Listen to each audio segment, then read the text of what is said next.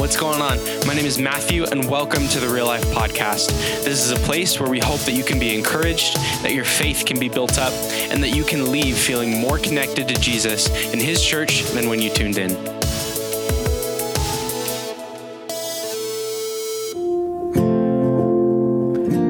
Hey, I hope you are well today. My name is Shane. I'm looking forward to this conversation today. Those of us who are in Washington, I think we're experiencing the next wave of COVID quarantine fatigue with the restrictions that were just handed down from our governor last week. That's hitting us all differently. Man, I didn't sleep well last night. Lots of people I've talked to this week are just, man, just kind of hitting this wall again. Here we are, eight months into this season, um, and the challenges just kind of just continue to hit us in waves. Thanksgiving's coming up. It looks different for a lot of us this year. Man, how do we navigate all this? I think the challenge, especially with this season, and I think why this conversation is so important and pertinent today is, man, when I'm tired, when I'm fatigued, when I'm kind of feels like I'm kind of being assaulted by all of these emotions or all these mental challenges, is I quickly miss the state of where my heart is because I'm distracted by all these outward circumstances and, and I'm, I'm, I'm, missing where, where my heart truly is. And Jesus is always wanting to get to the state of our hearts. The heart is the core essence of who you are. It's, it's who God made you to be. And God wants you, He wants your heart. And so it's really important that we understand where our hearts are at. This conversation today actually makes me think about peaches. I know, random. Like, how do you get to peaches from COVID quarantine fatigue? I promise there's a connection. This summer, my family and I, we went peach picking together and we got to the farm and, and, one of the guys working on the farm was showing us how to find and pick the right peaches. And he grabbed one off the tree and he asked our kids who hey who wants to try this peach? And our three-year-old she is our foodie. She loves to eat. She quickly raised her hand says me me me. Takes a big bite peach juice just dripping all down her chin all over her shirt. I mean she is just soaked like one of the best juiciest peaches like you've ever seen in your life. And then he grabs another one off the tree that to me exactly the same as the first one, but he, he feels it a little bit. He, he looks at the top and then he just splits this peach in half. And, and inside this peach, we saw the pit just split in half and it was hollow. It, it was, it was rotten. The, the, the actual core, the, the, the peach pit was, was empty had had no life in it. Like if you would have bitten that peach, I don't know what you would have tasted. But from the outside, like for me looking at the outside of these two peaches, I could not distinguish the difference. But clearly something on the inside was very different.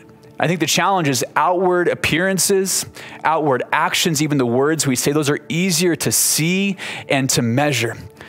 But to measure the state of your heart, your love for people, your, your motivations, your desires, those are harder to especially measure in someone else, but even hard sometimes to know where's my own heart at, especially in a season of challenge and distraction. But I believe everyone can be, can be made right with God by having the right heart. So it's really important that we get to the core of this conversation. Where is your heart? And that's the question today I think that Jesus asks us, invites us to consider is how's your heart?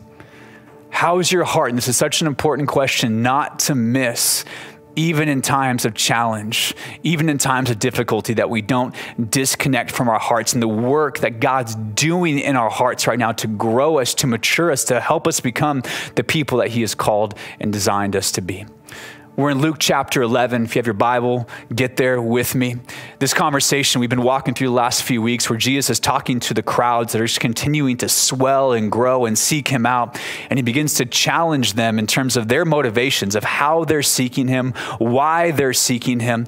And then this is more of a kind of personal conversation. You'll see where he's actually invited into someone's home. We pick it up here in verse 37. It says, As Jesus was speaking, one of the Pharisees invited him home for a meal. So he went in, Jesus, and he took his place at the table. His host was amazed to see that he sat down to eat without first performing the hand washing ceremony required by Jewish custom. And the Lord said to him, You Pharisees are so careful to clean the outside of the cup and the dish, but inside you are filthy, full of greed and wickedness. Fools, he says, didn't God make the inside as well as the outside? So clean the inside by giving gifts to the poor, and you will be clean all over. Just some light, you know, dinner conversation between Jesus and some Pharisees here, right? Like, no, I mean, this is a tense moment. And, and, you have to understand where the tension is coming from. See, there was the Jewish law that God had revealed through Moses and the prophets of how God's people were to live and honor God with their lives. But then there was these Jewish traditions, man-made traditions that kind of got laid over top of the law. Jesus never once broke the Jewish law, but there were times that he kind of came into conflict with the man-made traditions because they were missing God's heart and what he had laid down for his people. And this is one of these moments. Jesus is, is not living up to their expectations, their requirements according to their man made traditions. And Jesus calls them on. He says, Hey, you're so worried and consumed about the right appearance, the right outward things, but you're missing the heart. Like inside, you're full of wickedness and, and greed. And, and God had always intended his people to represent him in the world, to, to take care of those who are in need, who are hurting. He says, You should care about justice you, you should care about the love of God, about giving generously to those who are in need. This is what I've called you to because this is what I've done for you. I've given so much of myself into your life that you should respond by giving your lives on behalf of others. He goes on to say in verse 42 What sorrow awaits you, Pharisees! For you are careful to tithe. You give 10% from everything, even the tiniest income from your herb gardens but you ignore justice and the love of God, the things that matter most to God. He says you should tithe, yes, but do not neglect the more important things. Jesus is not lowering the bar on outward obedience, on the right actions, tithing, giving God 10% of everything He's given to us. He's not lowering the bar here, but He's raising the bar on having the right heart, the justice, the love, the mercy, the compassion of God. You can't miss the heart. And see, the, the challenge is sometimes we just focus so much on the right outward actions and think that that's going to get us to the right heart, that's not a guarantee. But if you start with the right heart, that will lead to the right actions. Jesus is saying, hey, you should have tithed, yes, but you neglected the more important things. Don't be so focused on outward appearance that you miss the heart. The outward obedience matters, yes, but the heart matters as well. And Jesus says it actually even matters more. He goes on to say, What sorrow awaits you, Pharisees? For you love to sit in the seats of honor in the synagogues and the marketplaces. Yes, what sorrow awaits you, for you are like hidden graves in a field. People walk over them without knowing the corruption they are stepping on. He's saying, be careful because you love to have special attention given to you. you. You want the special treatment because of the position that you hold. You want people to be awed by you, but really you're supposed to be seeking praise from God and God alone. And he says this hypocrisy actually causes other people to be defiled as they interact with you because you are the religious leaders, the ones who are trying to point people to God, but by your very example, you're leading people away from God's heart. See, in Jewish culture, if you walked over a grave in a graveyard, you would become ceremonially unclean, defiled for a period of time. You'd have to go into quarantine before you could rejoin the community and worship together again. But there was also the danger of maybe you accidentally walked over an unmarked grave and you found out about it afterwards, and then you would have to, again, go into this spot of isolation. And Jesus saying, You Pharisees, you're like these unmarked graves. People don't realize there's death and decay in your hearts when there should be life and beauty and compassion and love and generosity. That's what marks the people of God. And then there's a break in the conversation. Someone else speaks up. They say, Teacher, in verse 45, says an expert in religious law. You have insulted us too in what you've just said. Yes, Jesus says, I, I, let me include you in this conversation. What sorrow also awaits you, experts in religious law, for you crush people with unbearable religious demands and you never lift a finger to ease the burden. See, these experts in religious law were the ones that were charged with helping people understand how to apply God's written law to their daily lives. But the way they did it, with, with, such elaborate loopholes and, and, such heavy demands on people was just ridiculous. For, for one example, God gave his people this gift called the Sabbath, a day of rest, of refreshment, of relationship with God and with each other, to, to rest and break from your normal labors on the other days. It's actually still a gift for God's people. That's another sermon for another day. But, but these religious experts, they, they made these kind of rules and ticky tacky things like you couldn't carry something on the Sabbath in your right hand or your left hand. You couldn't carry something on your shoulder, across your chest, or across your back. But you could carry something with the back of your hand or on your foot, or you could weave it into your hair or even in the hem of your shirt or your cloak. Like it was ridiculous. I'm, I'm so thankful we don't still have all these little ticky tack rules because I think my kids would have way too much fun with the loopholes. I remember one time my son, he was playing with these little beads that we had. And he was playing with them, and all of a sudden he came to us and said, Hey, mom, dad, I, I, I got one of them stuck. I'm like, Stuck? What do you mean you got stuck? Well, he just wanted to see if it could actually fit in his nasal cavity and, and successfully he, he got it up there. And I'm looking like with the flashlight trying to see, like, I couldn't see this thing, like up his nose at all. I'm like, okay, eventually that goes to your brain, I, I think is how the anatomy works. Like, we should probably get this thing out of there. And then I'm like, bud, all right, I'm gonna plug this side of your nose and you are gonna blow as hard as you can. And like three blows later, he finally snot rockets this little bead, comes shooting out with all this nasty other stuff with it. But man, I'm just so thankful we don't have these little ticky tack rules to follow. But basically, man, you're, you're trying to place these heavy burdens on people to follow God's law that was never intended for them by God. It was all about relationship and worship of God. And you've made it about following a list of rules on this day that was supposed to be holy, set apart apart, a day of rest and worship. He goes on to say, What sorrow awaits you? For you build monuments for the prophets your own ancestors killed long ago. But in fact, you stand as witnesses who agree with what your ancestors did. They killed the prophets, and you join in their crime by building the monuments. This is what God in his wisdom said about you I will send prophets and apostles to them, but they will kill some and persecute others. As a result, this generation will be held responsible for the murder of all God's prophets from the creation of the world, from the murder of Abel, who is the first murder we see recorded in Scripture. Cain, his brother, killed Abel because he was jealous of God approving and receiving his sacrifice because his heart was in the right spot. To the murder of Zechariah, this last recorded prophet who was martyred in the Old Testament. It says, who was killed between the altar and the sanctuary of God's temple. Yes, it will certainly be charged against this generation. What Jesus is saying is here is like, you, you hold in such high esteem the prophets of old, the prophets that your ancestors persecuted and, and, murdered, but you miss that God is speaking to you now, that God Himself in the flesh, Jesus, the long awaited Messiah, is here in your midst and you're missing it. You're missing what God is saying to you right now while you elevate these prophets of old that your ancestor martyred. And he finishes by saying, What sorrow awaits you, experts in religious law? For you remove the key to knowledge from the people. You don't enter the kingdom yourselves, the kingdom of God, and you prevent others from entering. As Jesus was leaving, the religious teachers and the Pharisees became hostile and tried to provoke him with many questions. They wanted to trap him into saying something they could use against him.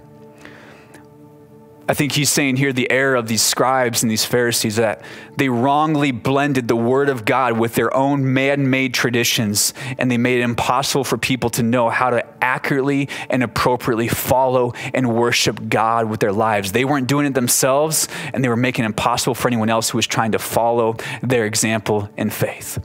And then the conversation ends not with this spot of reflection and repentance, say, wow, I need to really look and consider where my heart is but they become hostile. They try to trap Jesus by, by what he says. They're not willing to, to look at their hearts. I mean, how might this story have ended differently if these religious leaders had said, okay, maybe we need to like check ourselves for a minute and, and say, maybe we are in error. Maybe we've missed God's heart. Maybe we've not had our hearts in the right spot. How might things have gone differently in this conversation? God, Jesus was trying to, in a loving way, warn them so they could see where their hearts were. That yes, they had done a good job from the outward appearance, the outward obedience. They had checked all the right boxes, but they had missed the most important thing, which is your heart. And everyone can be made right with God by having the right heart. So, how's your heart? How do we get our hearts to this spot where Jesus can mold and shape and speak and, and move and, and lead us to a people who are led with love and mercy and compassion and, and, and seek out the justice of God and how he can bring that about through our lives to other people around us, caring for those who are marginalized, who are poor, who are hurting, who are in need? How, how can we become these kind of people? Well, first of all, you have to have a heart that is cleansed. We have to have a cleansed heart. Here's the challenge for you and I in this. I cannot cleanse my own heart. You cannot cleanse your own heart. Only Jesus can cleanse your heart. This is why he came. This is why God would choose to leave his throne in heaven, leave everything, his, his rights as God, his, his, his kingdom in, in heaven. He would choose to subject himself to his own creation, come and, and, and endure everything, all the challenges and trials of life endure the ups and the downs, endure the pain, endure ridicule from, from his own people. But do it all perfectly, never once seek out his own desires, never, never once wrongfully use his power to, to get upper hand, but always to serve and to love and to honor his Father in heaven. And Jesus came and with this perfect life, he laid it down on the cross. He, he sacrificed his perfect life for your imperfect life so you could be made right with God, that his blood would actually cleanse our hearts. His blood that was shed on the cross to pay for the penalty of our sins, but also then to break the power of sins and the curse of sin in our lives. Then he resurrected from the grave on the third day to defeat death as well. And, and through this power, this moment of sacrifice, he offers this cleansing of our hearts if we would believe, put our faith in Him. And this cleansing is not just an upgrade of the old version of you, it's complete new transformation. God wants to make you a new creation, only possible by placing your faith in Jesus. If you've never said yes to Jesus, that's His invitation for you today to have your heart cleansed. Our hearts are cleansed at this moment of repentance, a moment of salvation, placing our faith in Jesus. But then there's this continual cleansing that God does in our lives. Here's the way John, one of Jesus' disciples, says it. 1 John 1 8, he says, If we claim we have no sin, we're only fooling ourselves. We're not fooling God. We're fooling ourselves and not living in the truth. But if we confess our sins to Him, He is faithful and just to forgive us our sins and to cleanse us from all wickedness. Confession leads to cleansing. It's the first moment of confession of Jesus, I need you. I am desperate for you to lead my life. I, I need you to save me from my sin, to save me from this world of corruption. But then there's this ongoing practice of confession for God's people. It's, con- it's continuing to, to confess, Jesus, I'm once again being led by my selfish desires. I'm once again thinking about myself and myself only and not looking at how I can serve and love other people. Jesus, I'm once again grasping for control and trying to find purpose and fulfillment and, and life and satisfaction in somewhere that's not from you. Jesus, I confess these areas where, where I'm wandering. I need you to bring me back. God loves to hear this confession from his people. And again, these Pharisees and scribes, they wanted to trap Jesus. Man, what would have looked different if they would have confessed the error, error of their ways in this moment? From what I know of Jesus' heart and his character and his compassion, he would have, with open arms, received them, blessed them, loved them, forgave them. There has to be a willingness to confess, to admit our need for God. We have to have a cleansed heart. And a cleansed heart leads us to an obedient heart. Again, in this conversation, Jesus is not lowering the bar on obedience. He says, You should tithe, yes, but don't neglect the more important things of the justice and the love of God. But a cleansed heart leads us to obedience. Jesus says that in John 14, 15. If you love me, you will obey my commandments. Obedience to Jesus shows that we love him, that our lives have been transformed by his sacrifice and through our faith in him. Cleansing leads us to obedience. It's the right heart and the right actions motivated by love. And this obedient heart leads us to a compassionate heart. Because you can't love God and not love the people who are made in God's image. Compassion literally means with passion. It's to be moved, to be burdened, to be bothered by those who are suffering, hurting, who are in need especially for the poor, the needy, and the oppressed. This is why Jesus tells them early on in the conversation clean the inside by giving gifts to the poor, and you will be clean all over. Like, allow your heart to be led by generosity. Because of the undeserved grace, mercy, favor, and love of God that we've received, we just try to pour out even an ounce of that into the lives of other people around us who God has called us to love and serve and pour our lives out to. Here's the way James, the half brother of Jesus, says it, reminds us. He says, pure and genuine religion in the sight of God the Father means caring for orphans and widows in their distress and refusing to let the world corrupt you.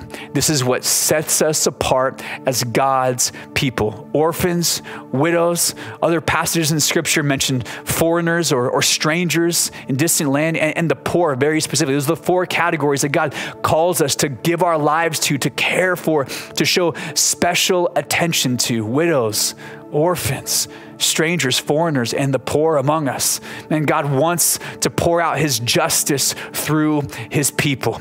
And Jesus himself says in John 13, this statement. He says, A new commandment I give to you. This is him talking to his disciples right after he'd served them by washing their feet. He says, I command you to love one another just as I have loved you you also are to love one another. Listen, by this all people will know you are my disciples if you have love for one another. That's what sets us apart as followers of Jesus. That's what marks us as God's people. That's what the world is desperate and dying to experience. That's what the world needs is people who are genuinely loving, pouring themselves out for, for the sake of others.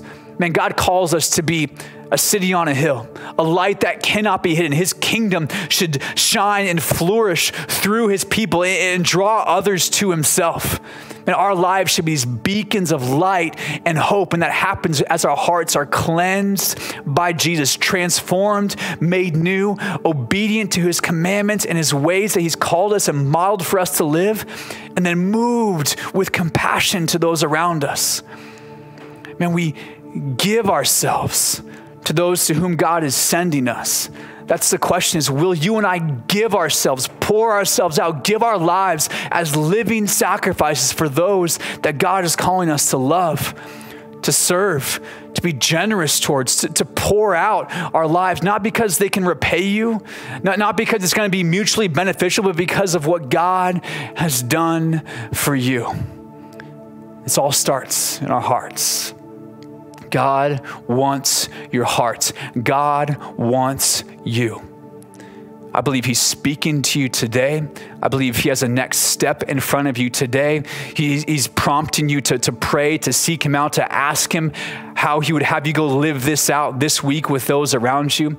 And whatever next step God is calling you to take, we want to walk with you in that please text us the number on the screen. Go to our website. We want to celebrate and to walk with you in whatever next step God is calling you to take today.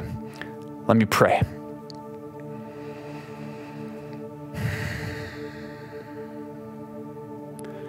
Jesus, in this moment, we quiet our hearts to hear from you.